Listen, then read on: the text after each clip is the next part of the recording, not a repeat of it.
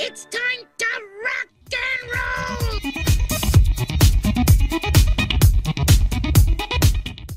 I'll just uh yeah, I don't need to record anything or anything like that. I just do it over the Zoom because convenience and Sure. So you just use the uh, the Zoom microphone and all that. yeah, yeah. It's uh Sure. it's it's fine. I don't need to impress anyone with my fancy non uh, professional capabilities. Like the tagline of this podcast is professionally unprofessional. I thought Mm. about changing it at one point, but then I was like, no, it it lets it gives me that leeway to never try too hard. You know what I mean? Sure. Yeah. I mean, people. I feel like with podcasts, people just want to hear, you know, some parasocial relationship happening. They just want to be like overhearing a conversation, right? Yeah, yeah, you know, it's like I used to be like really self-conscious about like, fuck, are these too fucking long? Like, are are like who gives a shit about like my opinion on movies and stuff? And then like some I, I've done like six hour podcasts, which are like embarrassing, but people listen to them still. So I'm like, all right, well, it just clearly doesn't matter what you're talking about as long as people like like tuning in. So I'm like, okay, that, that's fine. You know, And nothing's too long so long as you're, you know, you're on a commute. yeah, yeah, exactly. driving. Uh, but do you do you edit at all? I I do. I I, I have, sometimes have to trim around stuff, and someone might not want something that they said on there uh to be mentioned, and that's like you know it's totally fine. I don't. I'm not like raw dog in the podcast or anything like that. Um, some sometimes I'm like, oh, I don't have to do anything. It's like I put the little intro and get rid of like the the early discussions. I might keep this discussion in. I don't know. Oh, It's just Okay, we're talking yeah, we're just we'll just talk. Hello, welcome back to the Waffle Press hard Hangouts. hitting journalism. Yeah, this is this is what a degree in journalism gets you, folks. A a podcast with two movie nerds, uh, one who is is a hardcore screenwriter, a very talented director, uh, just just kind of the whole package. I'm your host Diego Crespo, so that's not me I'm referring to. Uh, but my guest today is Avishai Weinberger. How are you? I'm good. Thank you for having me. How are you? Uh, I'm better now that you're here. Uh, this is we're trying to do more like conversational style like stuff on this podcast. want to talk to people who are in the industry, and because Gene and I, my, my one of my co-hosts and good friend, like you know, we're we're trying to get stuff made basically now, but we also just want like to highlight like we're not going to get Christopher Nolan on the podcast. Like we know that. Um, I will ask, but we'll, I'll get a no. You know what I mean? Um, but like we, we want to hear perspectives of, of other filmmakers, pals. Like it's also just an excuse to like talk to people and hang out. And um, we met over Twitter. Uh, we met when I found out you were in LA for a week, and then I was like, "Hey, I'm gonna go watch No Time to Die tonight. Do you want to come?" And then I forced you into the heart of downtown LA uh, to watch James Bond with me, and I I loved it. I, I I remember you having a positive experience as well, but that's how we met. I was like, I, I got nothing else going on tonight. Come to the Yeah. movie with me. Then he gave me a ride back to my uh to the my couch. yeah, yeah. I mean, it was, and then it started. You got the L.A. rain, the the much spoken of L.A. rain, which is kind of a light drizzle. Yeah, as as we refer to in uh, in New York, uh, air. It's I don't know. I, I actually honestly thinking back of the experience, I remember the difficulty of getting into the LA Alamo. I remember the movie. I remember chatting with you at the Starbucks. I remember the bride. I don't remember the rain like at all. it was it was just it's nothing. We people overreact here. Although I it, it it did actually get a little intense on New Year's. Like I'm not someone who gets all LA about I've lived through my whole life and I've never been like terrified of it. It was actually driving to to Gene's house for for the New Year celebration. That was actually pretty intense. I I was um I was I was everyone was like 30 miles an hour on the freeway just driving super slowly and uh but that was a treat. Oh, But enough people don't want to hear about me. People want to hear about you. Uh tell me And the weather. And and the weather. Yeah, what's the weather like over there? And then tell me a little bit about yourself. Weather is a balmy like 40. Uh, I uh, I honestly don't quite know where to start. I don't I don't introduce myself that often. What- Okay, what, well, here, what, what, here. what do I say? Let, let me let me give you a a, a little on ramp then. So you like movies. You make them. You're making more. what like got you started on the path of like I want to I want to do this. I want to make movies. Okay. Yeah, so I am a I am a screenwriter who occasionally makes short films and hopes to one day expand beyond that to features. And uh I uh I think I I think I got it I think I owe it all to Godzilla. I uh I, so you know you know like sometimes like when you're a little kid like you'll hyperfixate on a thing and then it'll just sort of be the thing and then you'll hyperfixate on the next thing. So like I started off on like trains, like Thomas the Tank Engine and stuff like that, and then dinosaurs.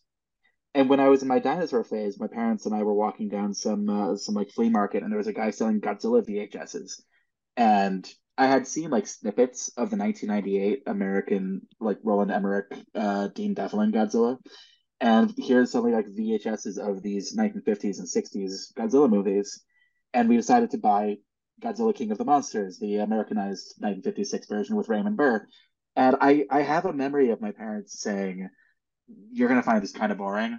Like you, you, you're probably expecting something very flashy, but it's gonna be black and white and kind of slow and you know iffy special effects and all that." And I'm like a child, and we put it on, and it's like the coolest thing I've ever seen. And so then it's like, dinosaurs are out, Godzilla is in, and just watching all of these Godzilla movies kind of warps a kid's brain because it's like, here's the coolest thing you've ever seen that is simultaneously very handmade. Like you can tell this is people in costumes stomping around miniature sets. And when you're a kid, you're like, there's no distinction between a miniature and a toy, right? You're surrounded by toys too. So you're like, I can do that. And you see they start making little videos. And then that just sort of, you know, goes from there where suddenly it's like, you can make these things. And I feel like that's an on ramp that I'm assuming a lot of kids get, but that was definitely mine. And from that point on, it's like, how do I make these things? And you know, you got a little like summer camp stuff and learn about what a comp- what a computer is. You sort of assume like, oh, to make a make a video, just turn the camera on and off, and you know, that's a shot. Uh, it's like, oh no, you uh, actually cut it on a computer, and uh, kind of went from there. Went to, you know, became obsessed with filmmaking um, throughout you know middle school and high school. I made a a 40 minute found footage zombie movie and then a 70 minute found footage zombie movie in high school. The 70 minute one I actually made in my high school where oh. I would oh. film. Yeah, so I, I got a bunch of friends. I was like, let's go, let's come in on a weekend. So I made an arrangement with our security guard. Where it's like, I'm going to come in on a weekend with these people and we're going to shoot this found footage zombie movie. And found footage is like, because I, I don't need a crew or anything, it's just a camera and some people. And I bring in all these prop guns, like these machine guns and pistols and stuff. And I would show it to the security guard. He's like, "Yep, cool." and then we just run around the you know the high school with these things, um, which is definitely not something you'd ever be allowed to do now. But made it. Went to uh, I went to a film school for one year in Jerusalem called Ma'aleh Film School, which is extremely hands-on. It's like we're like in a house, and it's like a four-year program that I did for one year, and it's like twelve people per grade um, and you're all just like helping each other on projects, and it's like here's directing class, here's camera class, here's editing class for your weekend project or shoot a thing, and it's extremely hands-on and very intensive. And then suddenly, from there to NYU Film School, where it's like you're now in a class with hundreds of people, very decentralized. We're gonna start by teaching you how to take a photograph, and uh, you know maybe you could string some photographs together, and then we're gonna teach you how to do sound dramas, and it's and we'll teach you a whole lot of theory. So it kind of shifts away from that intensive guerrilla like go go go into super formal theory. And i shifted into screenwriting because i'm an orthodox jew and i have a hard time working on saturdays. And that's when all this, my friends projects would happen. So it was hard for me to get on crews because like yeah i can i can help you out for you know one of your three days. And uh like well writing i can do on my own time. So i uh shifted a little bit into writing, and then that's where most of my success has been. That's my very long-winded uh, life story. no, no, that's great. That that's what I I want out of these conversations, and you know, because I I actually genuinely didn't know that about you. I I, I knew we have similar tastes. We get along uh pretty well on Twitter. I think we yeah we do yeah yeah, and then um you know we, we hit it off in real life too, and uh, the Godzilla thing. You know, I've worn this shirt on the podcast many a time. Yes. But it's been a minute since I have, so I was like, I'm pretty sure I remember him liking Godzilla. I gotta, I gotta throw this Oh, on yeah. for this one. Oh, I, to this day, and it's it's an obsession of mine. And I guess to the people who are listening to this, do people ever watch the podcast, or is it entirely just audio? It's it's usually audio, but people do watch the podcast sometimes on YouTube, and other times no one Uh-huh. even if I even if I upload it to YouTube. Okay. For for listeners, uh, Diego is wearing a sweet ass Godzilla 2014 shirt. hmm Um, yeah. So I, you know, this is not a, a question I had in mind, but th- which of the the kaiju movies of the last decade is is your favorite? Because there there was quite a few Ooh. surprisingly, and not just like you know from from Toho and stuff like that. Although they obviously have the best track record, just top to bottom. Kaiju movies of the last decade. See, Man, like- okay. Like for me, I'll, I'll give you I'll give you one. Like for me, it's it's, it's Pacific Rim. Like Guillermo del Toro is just like kind of mm-hmm. he's on my Mount Rushmore. You know. Yeah, I really like Pacific Rim. I I was kind of ruined for Pacific Rim because I read the I read the screenplay for it before I saw it, and I'm like, this is awesome. And then I saw the movie, and they had changed a very key thing that I loved about that draft. And I'm like, oh no, they didn't do it. And suddenly it's like it just felt less special to me just because of that, but it's a pretty special movie. Um, I'm gonna need Okay. info on that later, but go ahead. I will I will tell you hell, I'll tell it on the podcast. But I'm trying to think what my favorite uh kaiju movie is of the last decade because there have been a lot of really good ones. And also I'm not sure which one of them are necessarily like specifically to my taste because I realize you know, I love the big goofy special effectsy stuff. And I especially love what Legendary and Warner Brothers have been doing with with these Godzilla and Kong movies. That said, they're start it's starting to feel a little aesthetically like American blockbusters in general. And there's something about kaiju movies, especially growing up, not even just the fact that they're people in suits and it's so bespoke, but there's a vibe to them that I feel like it's really difficult to recapture that. Um, and that's probably a whole topic of discussion. But I don't know. I, I I don't know if it was this decade, but I really liked Gareth Edwards' Monsters. yeah, that that counts as the, as the decade. That's like 2014, right?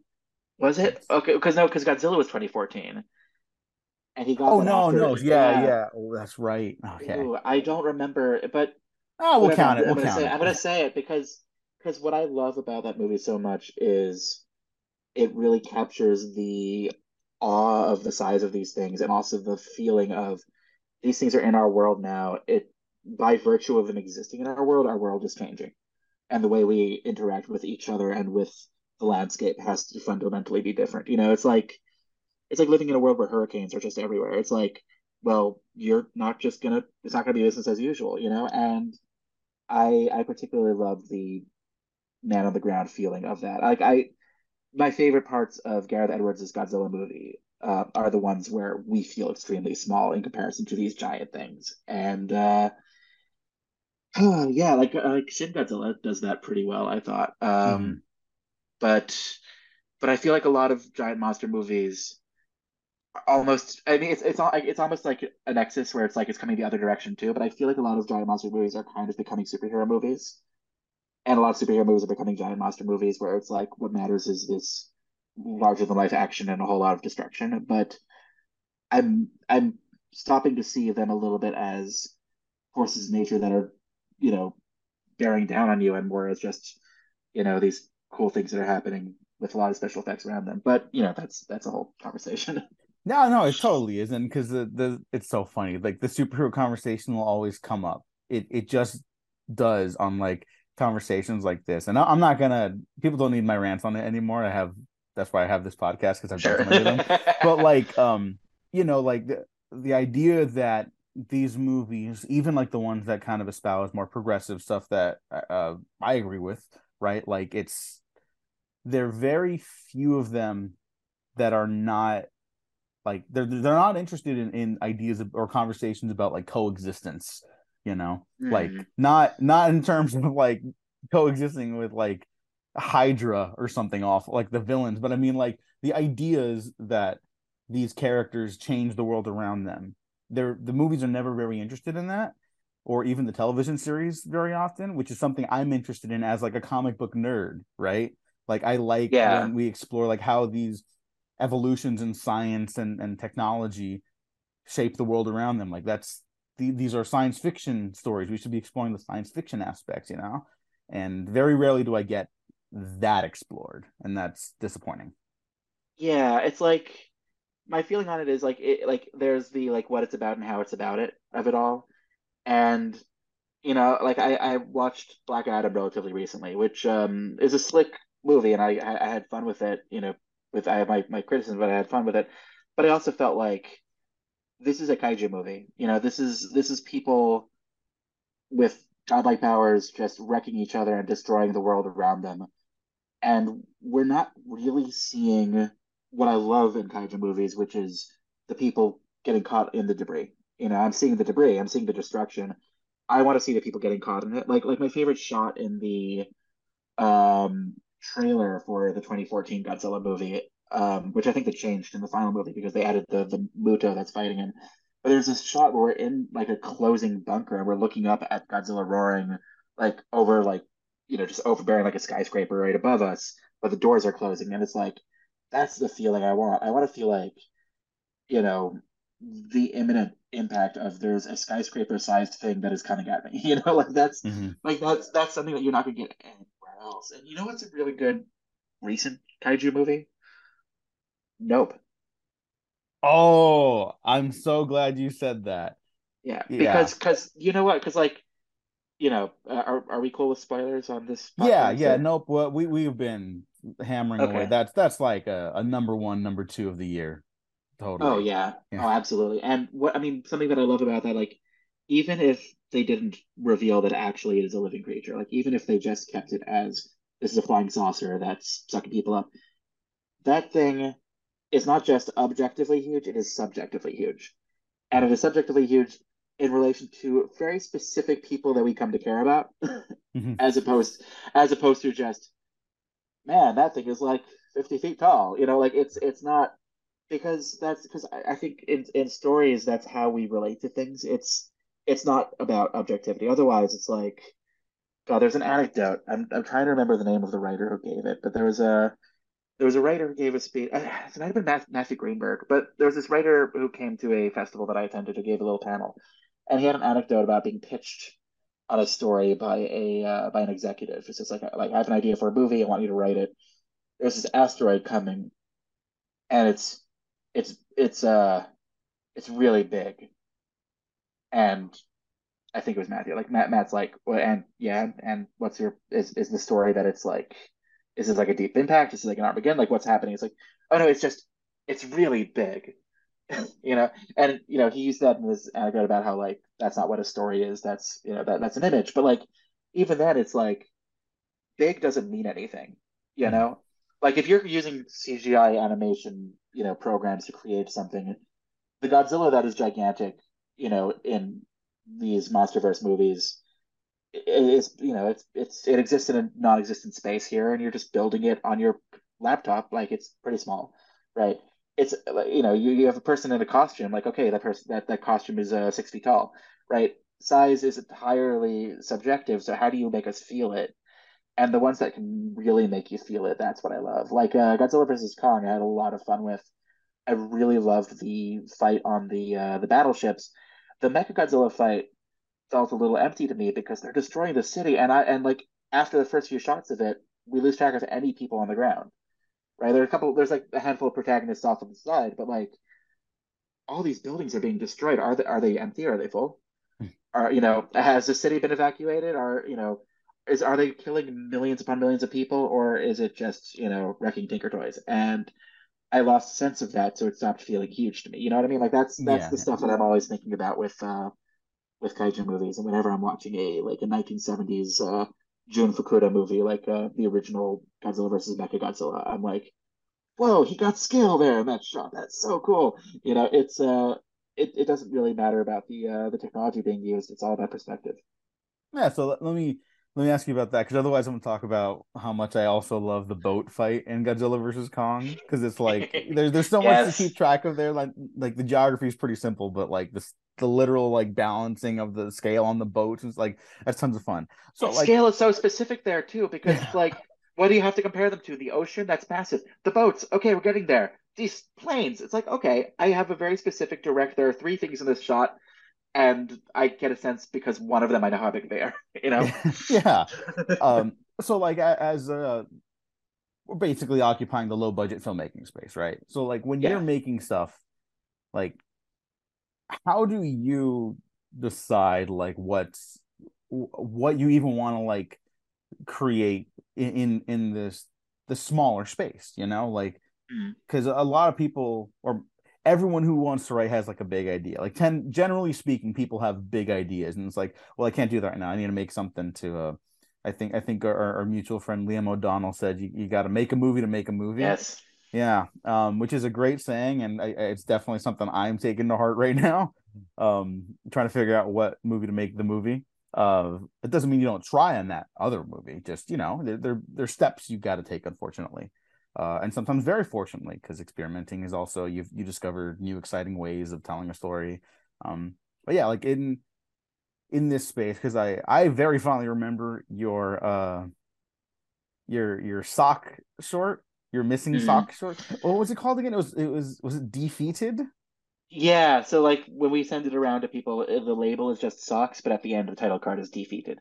Okay, yeah, because it, it's a it's a punchline, but it's Yeah. it's very funny, and you play it like uh like a, a straight up horror movie. Like it, it is very sincerely like a horror movie for a sequence that I don't want to give away. Like I, I did just give away like the punchline, but it's I promise it's worth checking out. I'll link it in the descriptions below. Um, so like, how do you go about that like idea in particular? So I guess, you know, I guess I, I sort of divide my my projects into two two buckets, right? There's my screenplays, which I'm writing not necessarily with the sense that I would be able to make them myself. And then there's the stuff that I pick up a camera and go do. And in that bucket, in the actually go make it bucket, so it's socks. So my sister Tova is an actor, and um, you know, 2020 lockdown, we're all in a house together. This is before she moved out, and uh, we, she in particular, was getting this creative itch of I got to make stuff. I got to make stuff, and we were shooting little cute videos with her where she would have ideas, and you know, like she would act around in a squirrel girl costume, do a little music video, but she put out a call on Twitter at the time that was like, anybody have an idea for a short film? And she was not even talking to me. And um, Mark Price uh, responded with this very long and interesting idea for a movie about the alternative world of socks. Where do socks go when they get sucked into the, the laundry machine? It was this very complex, you know, uh, structured story. And honestly, he can still go do that. Like I think I think it's it's great and worth pursuing. And um, Tovis shows that to me, and I'm looking at him like, I'd like to do something. I can't. This is this is a big thing. This is quite the endeavor here. You know, the, this this builds out a world. There's uh, this has uh, multiple characters, and you know, and it expands beyond you know a handful of sets. And it's like, what do we actually have right now? We have a laundry room. we have ourselves. I have an iPhone. Um, Tova ordered a bunch of socks, and uh, I just wrote what is the simplest version of it that we can potentially shoot in a day in a laundry room with my iPhone. And that's really all it was. Like there wasn't a crew of any kind. There wasn't much beyond that. It's uh it was just we're having fun. So I, you know, I wrote a little script and then I turned that into a very rigid shot list. It's like, all right, we're gonna work through the shots, you know, one at a time, and eventually I'll cut it together. And that was that. And that's I feel like that's not super indicative of how I normally shoot shorts, you know, because that's like this that's like the smallest kind of short I've done in recent years that I would call like a short that I would show people as opposed to like a funny little video. And uh but Blank on the other hand, so Blank is a short film that you you've seen and I uh you know I shot it last um shot shot it in summer 2021, finished it this past year, and it's now it's at the festivals. And that's like a a real short. Like it's it's a, it's a half hour long which is way too long for a short, but you know, and um, you know, we shot with a crew and all that, and that came about for the same reasons as Socks, but it went in a different direction. So in that situation, Tova wanted to act in something that she could be proud of. I wanted to get behind the camera again. It's like, well, let's write something. But unlike most of the stuff that I write, where you know, sky's the limit, like let's just tell the story we need to tell. It's like, let's take stock of what we actually have access to, because we wanted to make sure we could actually do this. Like, let's say the most we could do is shoot it on an iPhone. Like, let's say it turns out we can't get a crew together, a handful of friends at most. We just have an iPhone. What can you do? And so we kind of kept a list, basically. Like as we were outlining the story, we were very clearly like, let's do something in the playground that's down the block because we have that.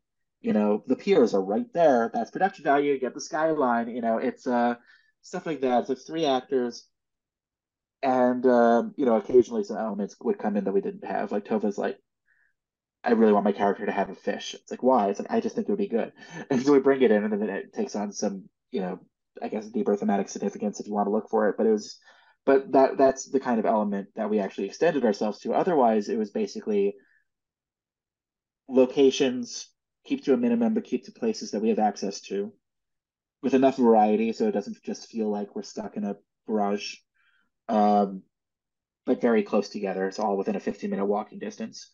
Um, three actors, um, small handful of props, um, essentially no special effects. Um, we're just telling a story about people, and the biggest special effects is going to be the performances. So it was it was a challenge. You know, it was a limit like limitations. You know, breed challenges, but they also breed creativity. And within that, we were able to come up with a story that we thought resonated with us, that thematically had weight, that could keep us actually invested in wanting to tell the story. Um, that gave our actors something to actually work with instead of just uh, you know hitting beats. And uh, yeah, uh, I guess to, to answer your, your your question, it was just a matter of looking at what we had, being reasonable about what we don't have but we could get, um, pushing that to the limit without going too far beyond the limit, and then making sure that within all that we're still telling a normal human story with a real dramatic core that you know no amount no amount of special effects you know added or detracted would uh you know would thin out if that makes sense mm-hmm. No i mean uh, a couple things so like one all, all your actors in blank kill it Tova has do. one scene that that I I specifically when I after I saw it, I think it was like the first thing I I responded to. I was like, that moment was really remarkable, and I was just like, I, I kind of had like a holy shit moment. Like that, I'm not going to say it for when people the, the public gets to, to watch it because it's a great it's a great short film. You should be very proud of it. Thank you. but th- that one, I was like, damn, like, ooh, like I. You'll know when you see it. That's what I'll say. Um, and uh, also to, to shout our shout out our buddy uh, Mark Price, who's just kind of like yes. an idea machine. Because like I, I have conversations about him with with uh we share ideas, we spitball and stuff like that, and um and I'm definitely someone who's like, oh yeah, I have this idea, and I'll like I'll do like a log line or a synopsis, and I'm like, yeah, I'll I'll, I'll finish that in a second, and he's like, yeah, I finished this other pilot, and I'm like, wow, what? like, what? How do you work that fast? He's out there doing the thing. Like, he comes up with an idea. He's like, I'm gonna write this script, hell or high water. All right, I've got that one in the drawer. What's next? Yeah. Um, and honestly, that's probably the healthiest, best way to actually become a a, a writer. First, a good writer, then a working writer, because um, it, it trains the muscles that you need. Um, you sort of work out whatever kinks you're, you're still working out. You're you're gathering tools as you go. You're developing instincts. Like that's yeah. No, he's he's doing the thing. It's it's really remarkable to watch. yeah, yeah. Uh, that that that dude will go places for sure. Um, yeah.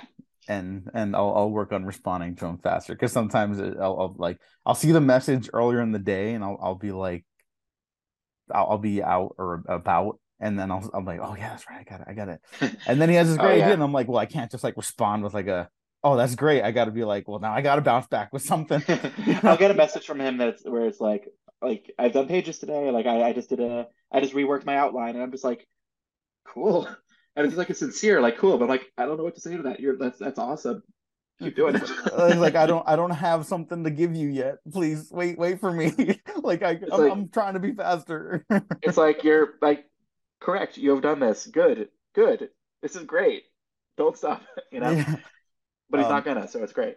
yeah, yeah. And uh but uh of course we're blank. So like you, you mentioned like the locations like really helped sell uh a production value and like this I mean that the New York skyline is like that that really I think sells the um you know talking about scale again and stuff like that.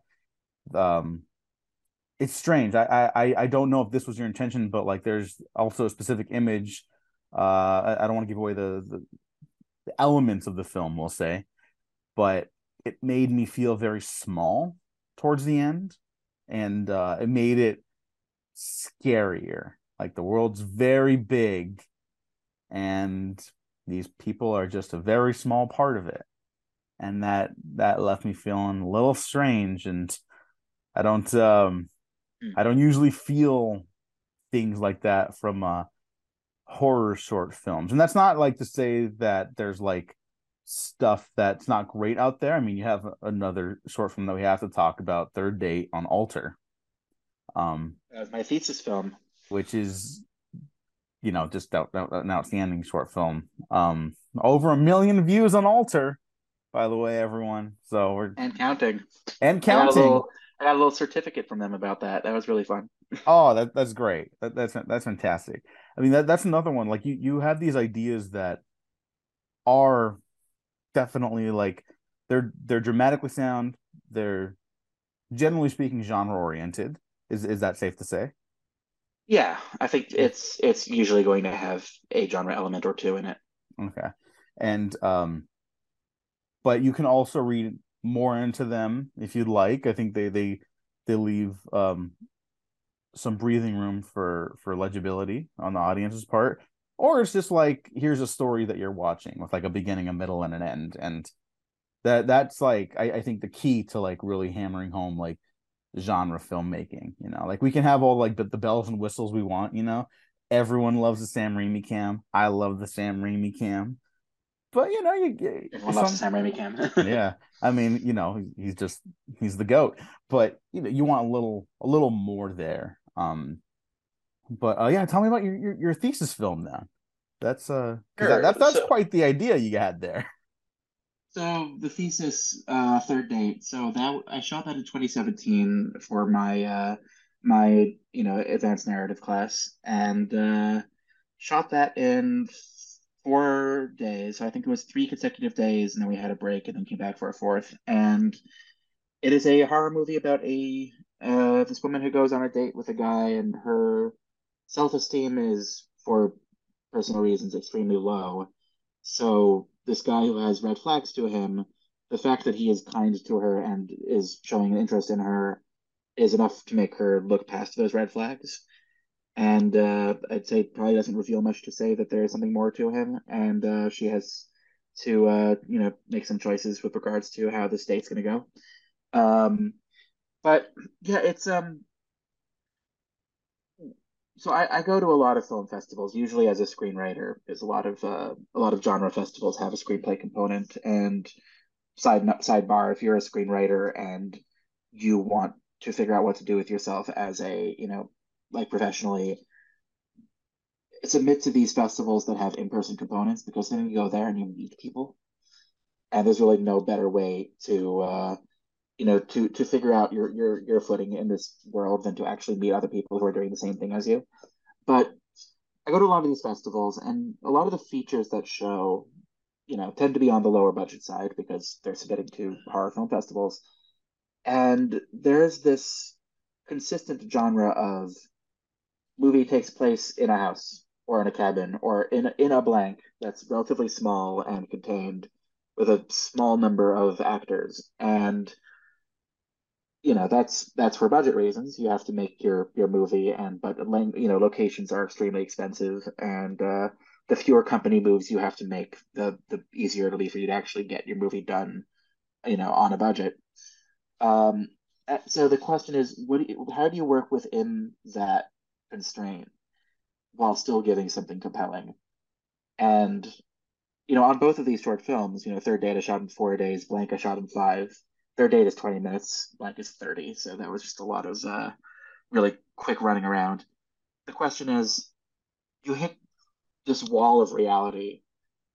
How do you make it interesting within that? And uh, you know, it's it's it's so worth watching these cabin movies, these house movies, and analyzing what makes this one distinct from this one, distinct from this one, But what makes this one special or this one not special. And you know, you'll find it's it's a combination of things, but it tends to come down to are these compelling characters with a conflict that is, you know, thematically interesting, you know, like conflict, you know, theme comes from conflict, right? Theme comes from arc it comes from flaw. It comes from disagreement about a concept or you know an outlook or a behavior, and uh, you know the way that it's sort of tested over the course of the story is through conflict, and you get whatever you know lessons or conversations you want out of, out of that conflict, and you can do that on an empty stage, you know, and so then you know now you have the benefit of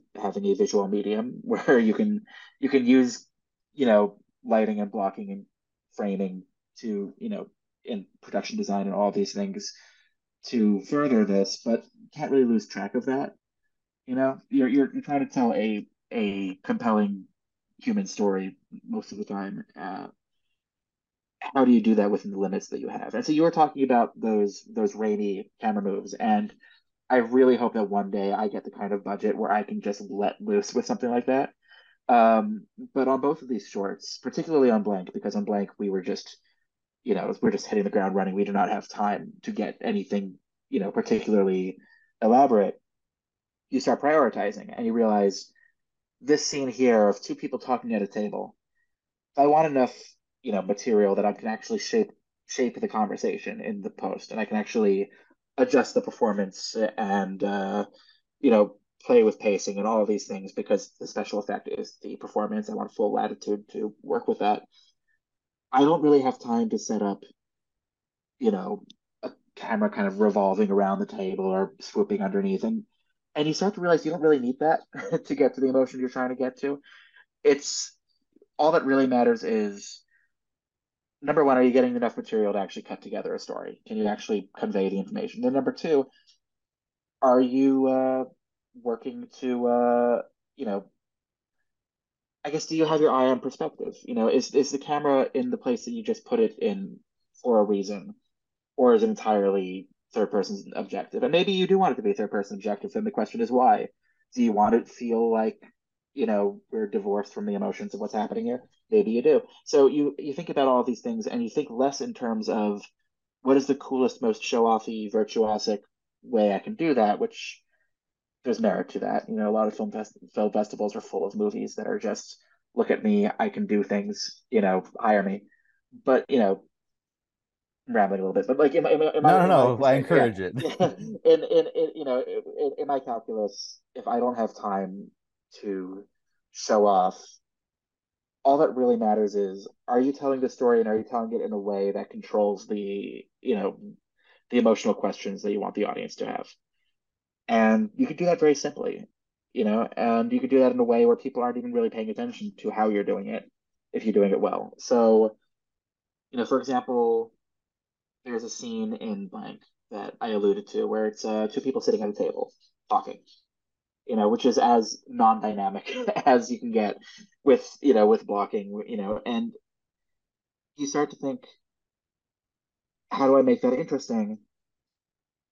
I have to get a wide of the approach. You know, I have to get the two shot. I want over the shoulders. I want individual shots. There's specific inserts I need. Oh, that's all I have time for. Shit. Okay, well, let's do that. and uh, within that, let the performance performers experiment with their performances. Uh, and uh, you know, just you know, it, it, it, there, there, there are little things that you can do to kind of spruce things up, but at the end of the day, just keep the keep the camera focused on the people that you who are the you know the item of the story. Like that's what we connect with and make sure that we are looking at them from a perspective that uh, makes sense emotionally.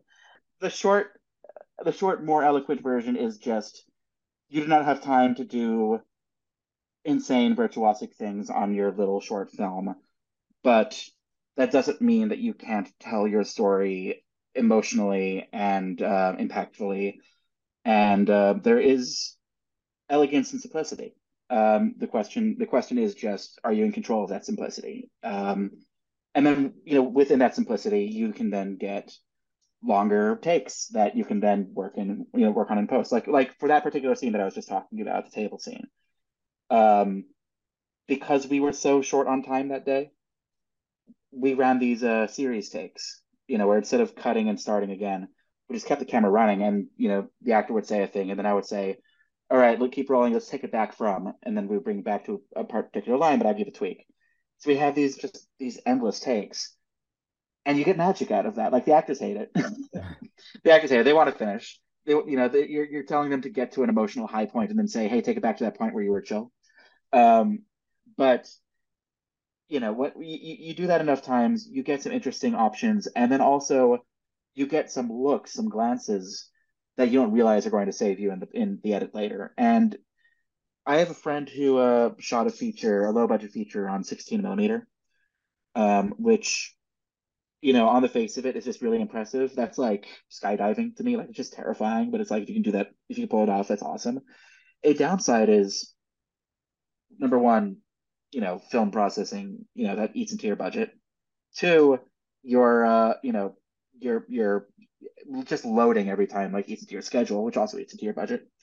And three, you can't get as much raw footage as you would like, so fewer setups, uh, fewer takes, and then you're kind of left with maybe you don't love the performance that you have, you know, and maybe the pacing's a little weird. Whereas you're shooting digitally, um, with motivated angles, but with more than one angle. Uh, you run these series takes.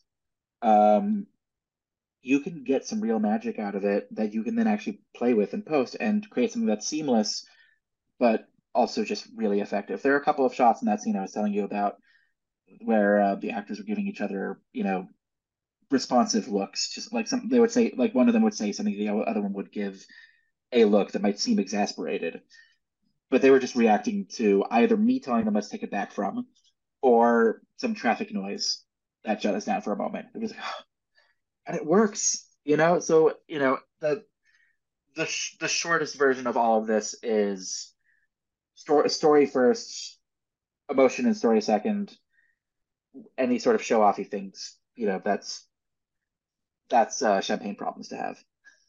Yeah.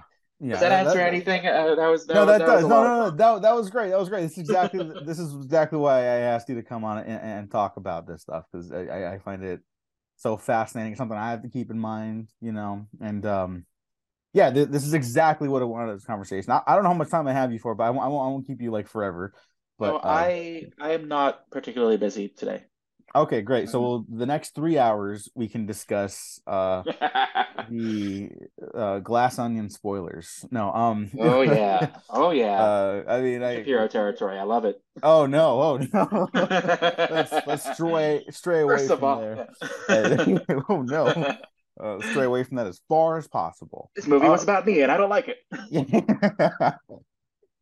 Um but you know like there you go. There's another movie that's very economic with like it's it's shot not super flashy like it kind of opens flashier with like the editing and the cross cutting and stuff but no, oh, here's actually an interesting example because when I was watching that, I was I was paying close attention to, you know, what is it doing with this camera? Because I'm trying to expand my own visual vocabulary, you know, in, mm-hmm. in regards to what I might actually do on a set. And there is one scene in the middle with uh, Daniel Craig and a second character sitting at a table on a balcony. And on page, that is two people at a table talking. And so what does Rian Johnson do? he gets you know he gets this these uh you know aside from the the standard you know we get the punch-ins we get the over the shoulders we get the two shots we have the camera kind of moving crossing changing to 180 we have where the camera's on one character we kind of drift back and then that character refers to an object that's there and the camera zooms out for a second to reveal that object zooms back in moves back over it's the benefit of having a forty million dollar budget is that you can make is that if you if if you actually know what you're doing narratively, you can make any scene visually, you know, dynamic. Um, if you don't have that that kind of budget though, there's there's there, there's stuff you can do to make it interesting, and it really just comes down to why is the camera there? You know, why are we Mhm. cutting to the why are we cutting to this angle? You know, what wh- whose perspective are we a lot? You know, I guess uh, glomming onto for this. You know, Mhm. Yeah, I, I mean, another big thing that, uh, um, like I don't know if you heard him talk to Joseph Kosinski with that Variety, like directors on directors. no, Okay, so I think you'd like that because he specifically references that scene in particular to describe what you just described. Because he was like, you know, it's dialogue. How do you like make it different and interesting? He's like, well, I bro, I would. He made it like three acts through the camera decisions and like the uh the the crossing of the eye lines, um the uh, the object you just referenced. He used that as another one, and it was like his description of that. I was like, oh, like I would never. That's why he's Rian Johnson because I would never have Yeah. figured that out. You know what I mean? Like I guarantee that scene took all day. Like that was that. like that doesn't that doesn't fly off. Um, so there is one flashy thing I did in that scene I was telling you about with the table. Um, that nobody has noticed. Which on one hand, part of me is like, yes, nobody should notice. It should be subconscious. But part of me is also like, this is further proof that it doesn't really matter if you're just telling an interesting story and people are wrapped to what's happening on screen. But um, the first half of that scene is entirely static on tripod. And there is a specific moment where the conversation destabilizes, where I had our DP take the camera off the tripod and it becomes entirely handheld. And nobody has, if they've noticed it, nobody has pointed it out. Um, and I'm hoping that it gives a sort of destabilizing effect to what we're watching. Um, but it's entirely a subconscious thing. And at the end of the day, somebody watching it, if you ask them, what did you see in that scene? They say, I saw these two characters having this conversation, you know? Mhm. yeah, I got. I guess I have to rewatch it now. You know what I mean? Mhm. So, um, but I, I guess uh, another just technical question. Then I want to move back into screenwriting too, because you know you, you mentioned that that's kind of like your. Is, is it fair to say that's your primary focus, screenwriting, or is it just kind of like something that you started with and then evolved back and forth between that and directing? It's my primary focus, and I think there's, I think, I think, I I think, I think the more you know about the process of filmmaking beyond screenwriting, I think the more equipped you'll be to write a script that actually feels like a movie. Mhm. So it's, I think it's important to know all these things about directing and, you know, camera, you know, bullshit. Mhm. But, uh, but yeah, screenwriting is my main thing. Okay. Uh-huh. Uh, I, I want to get your take on lens choice and stuff like that. So, because I've had discussions with other filmmaker friends who like they they want to basically utilize as many lenses as possible to try to convey different things, and you know that's easier said than done, of course, and they they also understand that to their credit. Um, but they they like exploring like the visual palette, like getting as dynamic while being true to the story, like being as dynamic as possible with like uh lenses and like as, someone who's like uh really gotten into photography the last couple years it's kind of you know it's, it's the most reliable form of income for me at this point too um like i love practicing like or trying out like old vintage lenses and stuff like that um like these old there's a lot of old soviet lenses that you can get really cheap for like 30 to 50 bucks on ebay and it's like oh this is so cool you know and i'm like is it but is it like good for like uh, uh someone's headshot you know what I mean? Like maybe it's not. Yeah. and it's like that's something I, I try to keep in mind as well. Like I just want to get your opinion on like um when you go about like uh, directing, like how do you how do you choose that? So I guess sort of my disclaimer is kind of fundamentally, I think it shouldn't have to matter. Um, you know, if it, like like if all you have is an iPhone, I think you should be able to tell an interesting story, you know, so long as the story that you've written is interesting and you have, you know, compelling performers and you know where you're putting your camera and why, and you know, with lighting that is to the benefit of what you're doing. But that said, there's this line that James Cameron had in his masterclass that has stuck with me. Um, have you seen his masterclass? I actually have. It's been a while. I don't remember the exact line you're referring to, but I imagine it's something along the lines of the audience doesn't give a shit, which is like No, actually, actually, no. I mean, that's that's that's that's his, you know, that's his way of being in general. But like, he has Yeah. great line because he's what he was talking through. I think the nightclub scene in Terminator, and his line was along the was, was along the lines of, "Lens choice is about the memory that you would have if you were there." Um, which is which is just fascinating. Where it's like if you're thinking back, I am in this story, and I and I'm at a nightclub and I see the Terminator across the room, right? And I'm sorry, and the, the Terminator is the thing that I see, but he's across the room. That's not a wide lens, right? That's a long Mhm. lens because I'm seeing him across the room, so it's there's the distance, but I'm focused on him, right? So you so you are you know essentially zoomed in on something, and other things might fall out of focus, but it's all kind of stacked on top of each other. Whereas like I'm in this place, this crowded place, and I'm just overwhelmed by all by everything all around me. That's probably why. So it's you know I think that that's probably just you know remedial. It's probably like 101 stuff, but it's uh you know like let's say it's a close up, right? Um, you know, like on on shooting blank or third date or conscience or some other stuff. Um, you know, when you're just working fast, sometimes it just kind of come comes down to we only have enough room to put the camera here. You know, we have to use this lens because that's the only lens that can get the framing that we want. But but sometimes it kind of comes down to how in the moment do you want to be, right? You know, if you're if you're doing a long lens with a shallow depth of field, that can give you a feeling of you are alone with this person that might that might give you sort of a romantic vibe or a you know cannot escape sort of a vibe. Um, wide lens on a on a person feels very real and very uh, you're in the space too, right? So I think I think it's an effective tool, and that's kind of my I guess, I guess that's that's my attitude when it comes to all sorts of things, what be it lens choice or structure or any kind of formalistic thing. I don't think there's a right or wrong way necessarily. I think they're tools, and I think it comes down to what are you trying to do, and do you think this gets you there? Um, so you know, like you could be a Dogma 95 guy and just say, I'm going to stick to one lens. We're not even going to use lighting. It's all going to be practical. And then that gets an effect that you're chasing. Or you can say, I'm going to get really finicky shot by shot.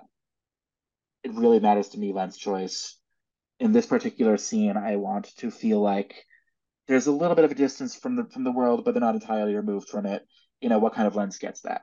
You know, or um, we're so locked in on a person that you know we want to get a certain level of anxiety that we uh that but we're still looking at the person maybe that's either that's an extreme wide maybe or that's an extreme long lens and you're just framing it so you're not getting anything else you know that compresses something like it, it, it all it all gets it all gets an effect so i guess short answer is what effect are you looking for and do you think it gets you there No, that's a pretty good answer. You, you're on a roll with those, actually. Um, but like, let, us shift over to, to, to screenwriting then. Let, let's let's start um, dialing back on that. So, you have a lot of ideas.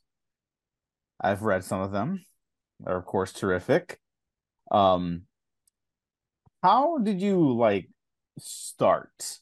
Because like like if I just speaking for myself, I was like, I, I just straight up, you know, in the Google search bar, how do you write a screenplay? Because I was like, well, how I don't remember how old I was when I first started dabbling, but I did not know what I was doing. I still probably don't know what I'm doing, you know, but I, Mm. I, I like what I'm doing anyways, you know what I mean? But like, I so I just searched that, and then it's like, you know, Aaron Sorkin pops up, uh, Robert Towne, uh, people like that, you know, like the I, I think they they tend to be the standard, whether or not you're a fan of some of them. Uh, Maybe I have some choice words that I don't need to repeat in the podcast for certain people I've seen, but you know that that's how I did it. So like when you get started there, you know what what is uh young Avi's mode to writing your first screenplay? So i started young. Um, uh, when I was, I'm going to say 13, and I'm going to have to double check on that. Um, I I wrote my first the first script that I actually typed out. I had done a lot of stuff in notebooks. Um, it was a lot of fanficky stuff. Like my, my first thing I think was like an Alien sequel that I wrote in like a couple of like Marble notebooks. Yes, which uh, this is why we're friends. yes. Um, I mean, I, I, I, I, I'm sure you might have some words for for that young version of me because uh, I'm pretty sure it was like an alternate Alien Three. oh, every, that's everyone's go-to, except for me. But yeah, go ahead.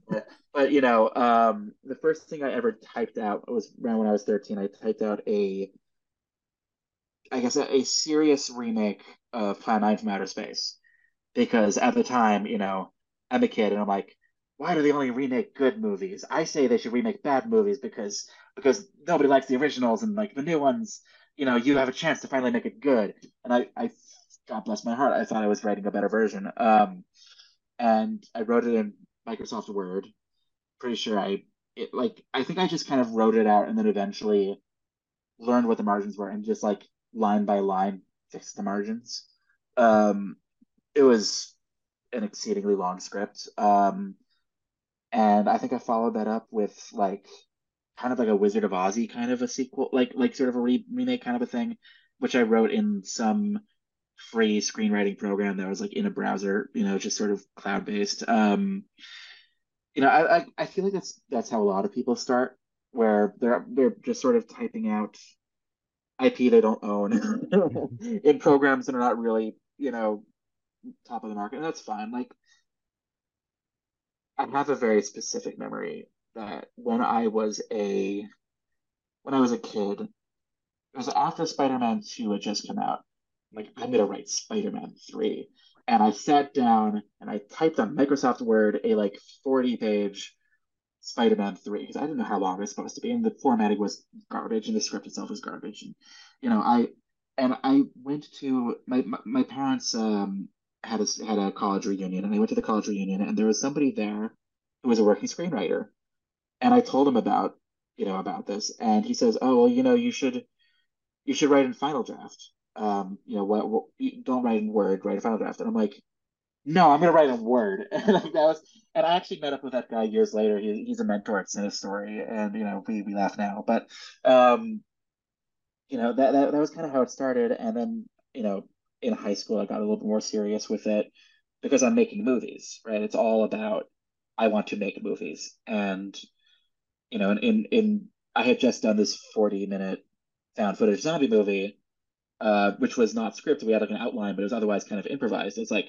I'm gonna write a sequel, but this one I'm actually gonna write a script for. And I wrote like this long ass script, you know, in like Celtx, and uh, followed that up. I was like, I'm gonna, I like writing scripts. I'm gonna write another script for something I'm not gonna make that takes place in like the origins of Purim. And I wrote like a long thing of that.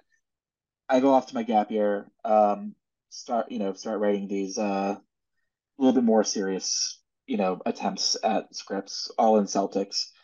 Um, come to NYU, don't have, you know, can't be on sets as much as I wanted, so I'm I'm not stretching that muscle as much as I want. Lean into screenwriting, start taking screenwriting classes because they're, you know, they're mandatory. Uh, but then just because it's exciting. Um, you know, so I'm, I start more seriously diving into writing scripts that I would actually want to show human beings, and all along the line, I'm just devouring any book I get my hands on. It's about screenplay structure, like you know that.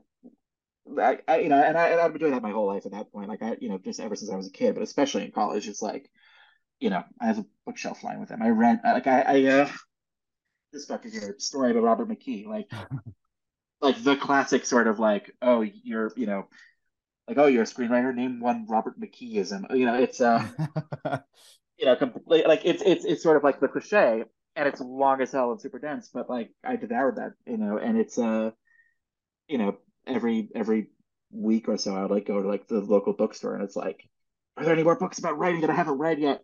Um, and uh, yeah, you know, eventually kind of grew out of that, but uh, that's that's how I got into it. And then you know, in college, um, in my junior year, I had a uh, a feature writing course that I decided to take, um, where the the professor is Professor John Warren. I had him as my freshman uh, shorts writing teacher.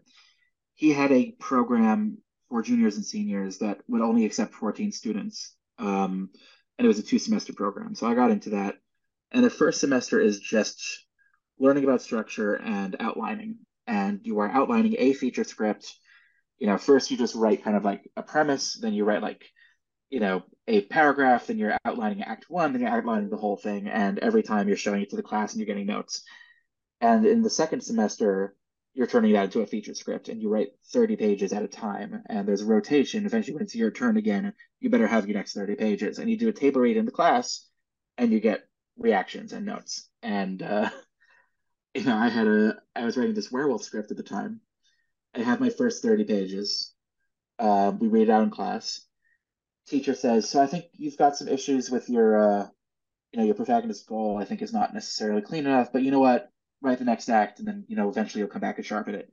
And like later that night, I get an email from him saying, "I was wrong. You got to rework this before you do the next thirty pages." I'm like, "Oh shit!" So then I like spend that that weekend like like what is it? What is a clear way I can rewrite this first act? You know, like character goal so that it's you know so that it's clean and so that it's direct and so that it, I can survive this class.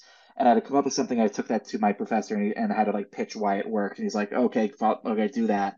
And uh, you know, that was sort of my my first big entry into the world of oh, this stuff actually has to like work. oh, this actually has to pass muster. Um, that script of mine ended up being the first script I wrote that actually started placing in contests. Um, it, it got me a general at Dark Universe, RIP, um, which was really mm. fun. Um, I got they had this great, uh, you know, lobby with a gigantic Frankenstein monster lab that you pull a lever and lights flash and stuff. But anyway, that that was um, I would say that's probably the first thing that I wrote that I would feel kind of comfortable showing human beings, and then just ever since then, you know, hopefully improving. By the way, one of my classmates in that class, his project ended up on the annual Black List. Oh wow! Congratulations. Yeah, and he wound up on there like a couple more times. Like he's he's doing great.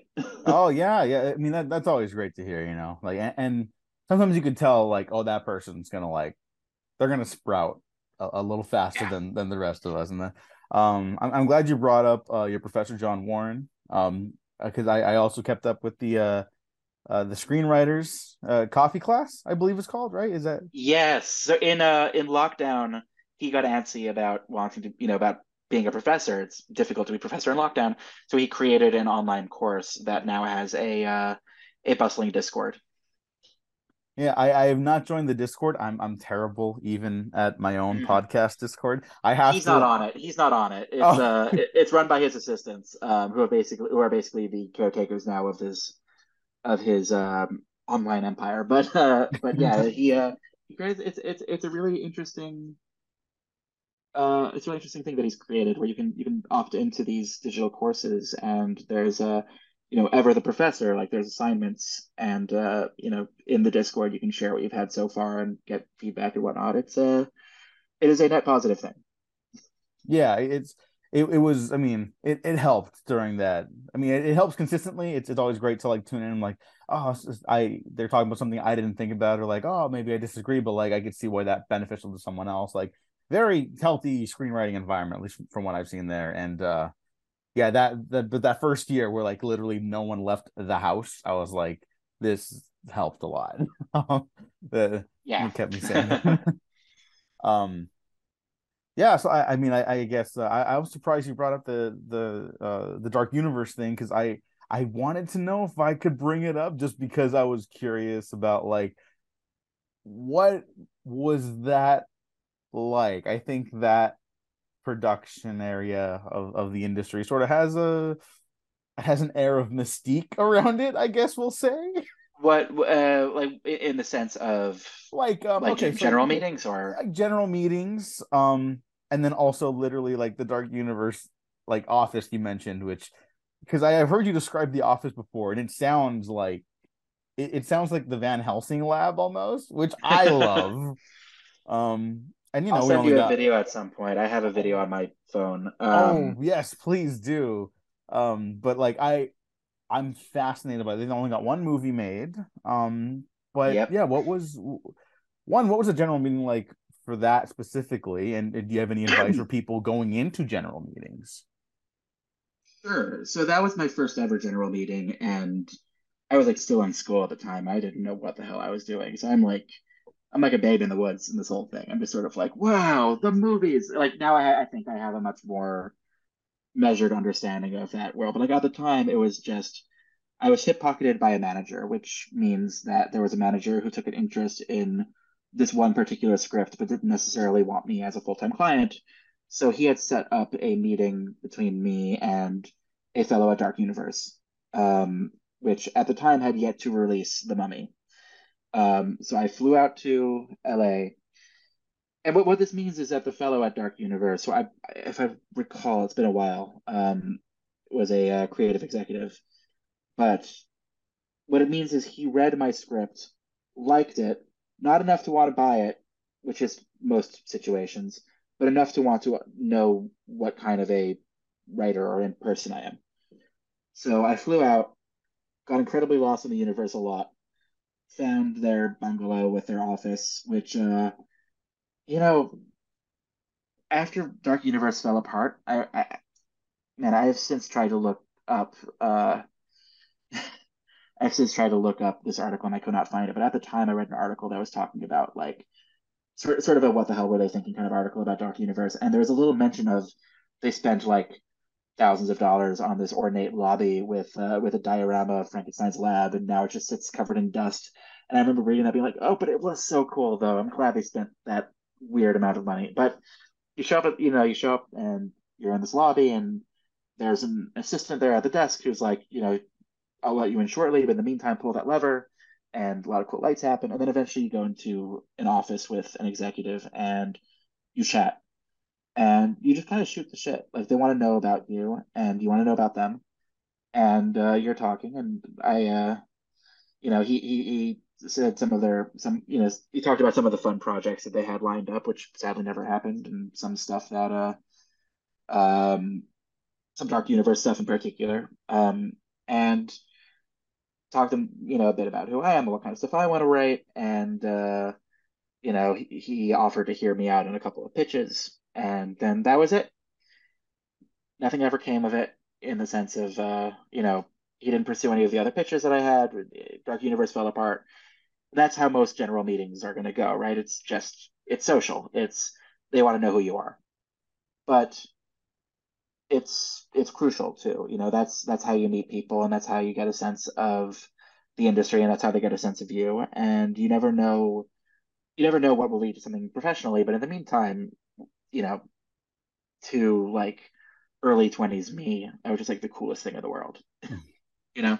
So general meetings eh, you know, usually are either some like somebody has read your script or they haven't read your script, but somebody managed to get an intro and you're basically sitting down with a producer or an executive or a rep or somebody and it's entirely just to get a sense of you as a as a human being because they can get a sense of you as a writer from your writing.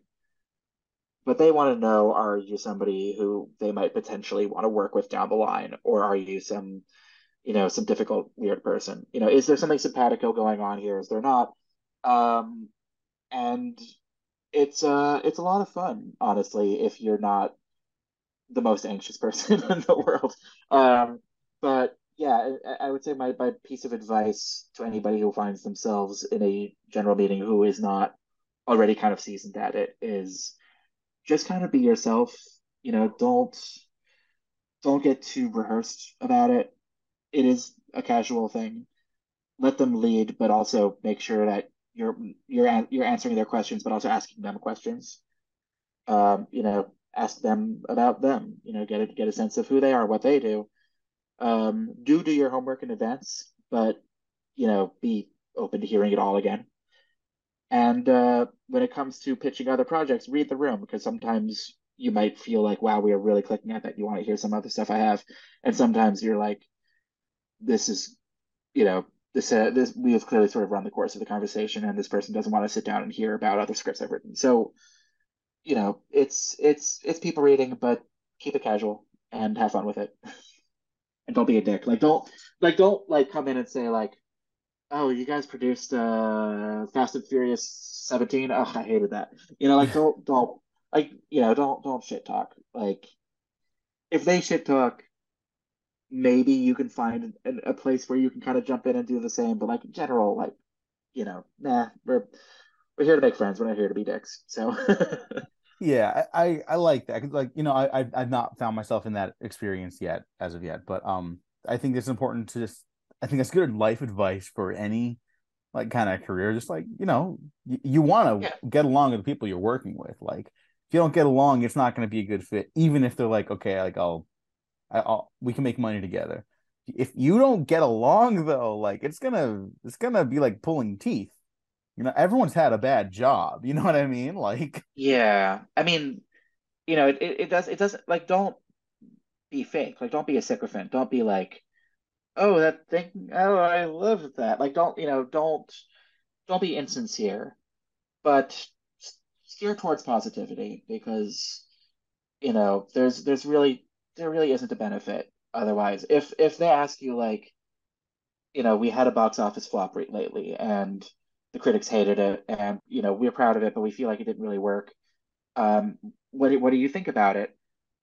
You know, you might like like you might start off with positives you like, maybe gently get into some things you think you could have done a little bit better, but don't be like, and another thing, you know, like like that's not, you know, you're, it's it's uh, you know, and by the way, if the general meeting is not going well, it's not going to go long either, so don't worry about it. Like like, you know, be be nice, be good.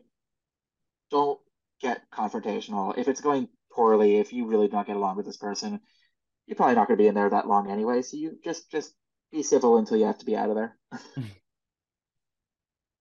yeah that's uh i think i think that that's a pretty good note to to end on this conversation went very well so it's the opposite of of a bad uh, general meeting but um you know it's it, it You'll is edit always it a- be better. yeah there you go The- we're gonna leave you on a high um yeah it's, i mean it's always a pleasure talking to you uh what do you have going on that you can talk about or do you have any social medias that you'd like people to check out Um, so I, I not- right now I have a few projects. Uh, well, I have I have the short film blank, which is on the festival circuit, and hopefully we'll eventually find a home online that you could all see. Um, I have a few screenplays in development with some companies that I really hope to have some good news to share about soon, but nothing public at the moment. Um, when that does, you know, hopefully things go well, when if, if I do get some good news out of that, maybe we can talk about that side of the business because it's way more complicated than I thought, you know, going in. Um, socials, I'm on Twitter at AvishaiW and I'm on Instagram at Avishai Oddity. That's A-V-I-S-H-A-I. Um, and yeah, I'm annoyingly prolific on Twitter. So uh, if you need to find me, find me there. Yeah, you you say annoyingly, I, I think wonderfully because I think screenwriting Twitter has how do I put this? It tends to have a connotation. I don't Hmm. think you fall into that. I have never read, honest to God, I've never read something you've said where I rolled my eyes or was like, oh, geez. Uh, because because some people. Oh, then I'm not working hard enough then. no, no, but like there, there are definitely people who I even admire who will like tweet something about form or structure or that godforsaken slugline debate that happens every other Oh week. my God. And Okay, so you know what that all reminds me of? You know what that all reminds me of? So like first of all, like I love damn near everybody on, you know, screenwriting Twitter. Certainly like the people I interact with regularly, like I think they're just the loveliest people. And generally generally it's all the conversation is great too. Um every so often out of some weird dark recess of Twitter, some stupid debate will come out and suddenly suddenly we have to talk about these things that do not have a bearing on screenwriting. Like I'm sorry, like like slug lines like if somebody is reading your script and they see your slug line is bolded and they're like, well, this isn't professional, and they throw it away, like that's not a person who was ever serious to begin with. Frankly, so much of what screenwriters, particularly early screenwriters, get obsessed with, and I was certainly obsessed with this stuff when I was new and reading book after book. So much of that is outside in stuff that is not actually relevant to the quality of a script. And it always feels to me a bit like criticizing an actor's performance based on the haircut they had.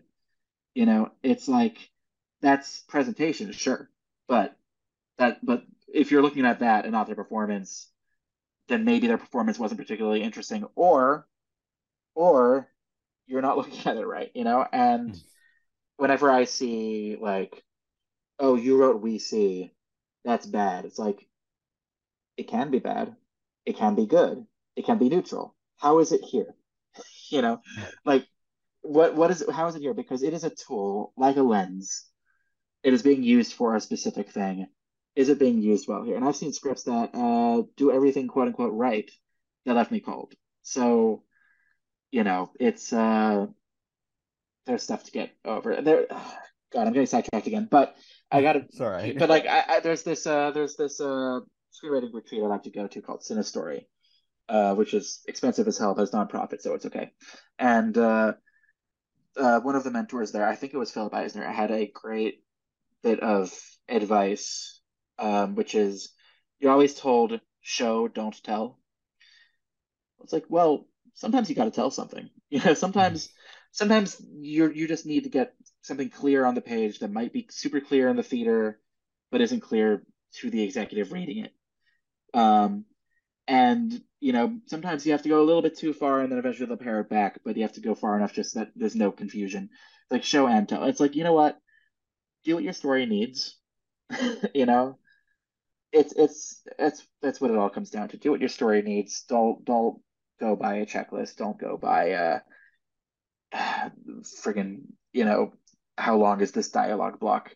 you know. Yeah, yeah. Ah, ridiculous stuff. Um, but you yourself have not been ridiculous. Thank you again so much for doing this. Uh, when I'm when I'm in New York, I'll hit you up. Uh, you're in LA, please hit me up. We'll we'll hang again because uh, uh, last time we just watched a James Bond movie, and I'm glad we did. But Yes. you know, we don't. What there wasn't a lot. You had a busy week that week, anyways. But like it was um, uh, you know, we could actually just hang out and like shoot the shit some more because th- this has been a blast. Oh. Oh, 100%. If you're ever in New York, hit me up. If I'm ever in LA, you know, you're getting a call.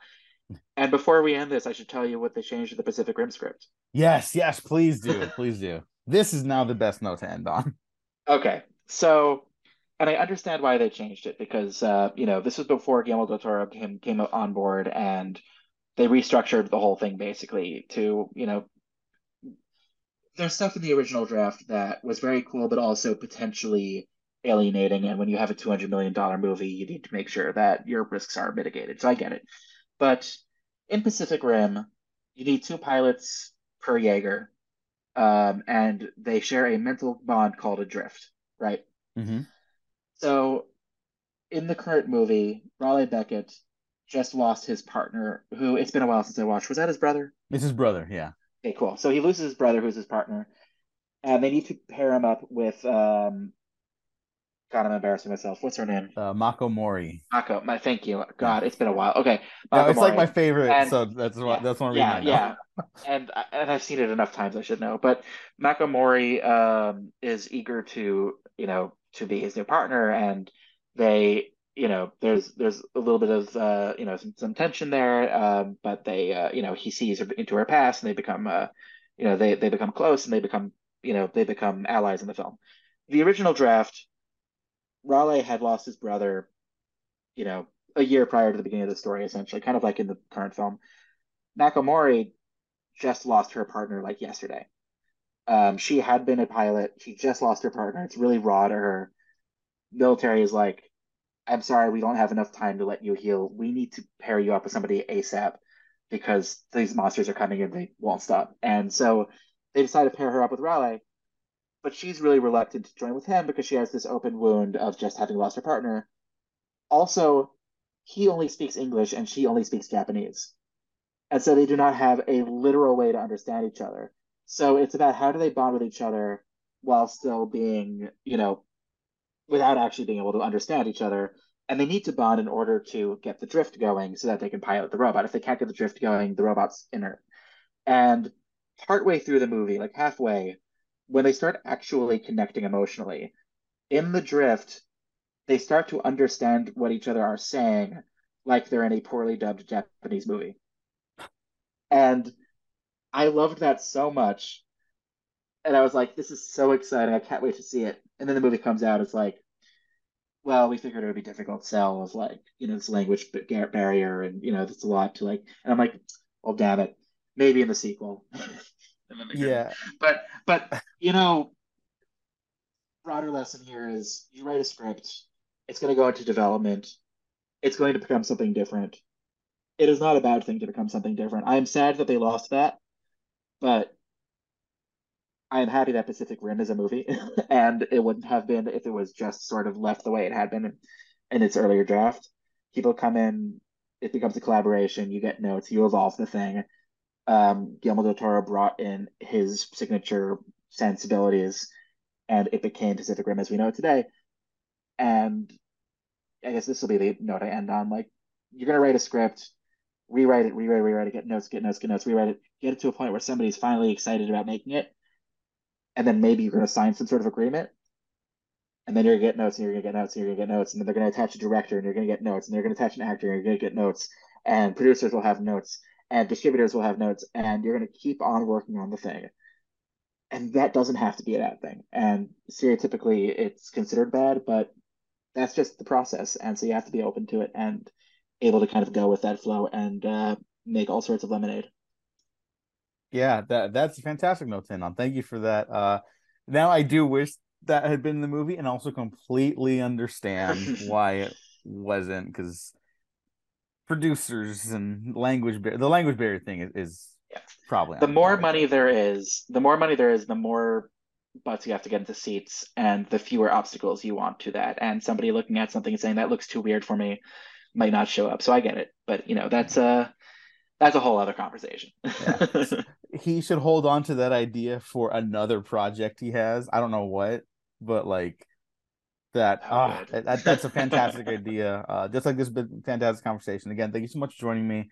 Um, links down to to all the stuff uh, obviously I mentioned down below. Um, you, you know our social medias. Um, we don't we don't know if we're gonna keep promoting it just because social media is in a weird place right now. So unless anything changes, you'll hear where else to find us. Uh, I added links to the Discord uh start of the new year. So check check that out. Everyone go go check that out. I promise to start popping in there more often. Um yeah, this has been great. So thank you everyone for listening. Thanks for watching. Like and subscribe. If you didn't like this, like and subscribe anyways because you might find something you do like. But if you didn't like this, you know, that was rude. Uh so thanks for listening. Thanks for watching. We have been professionally unprofessional. And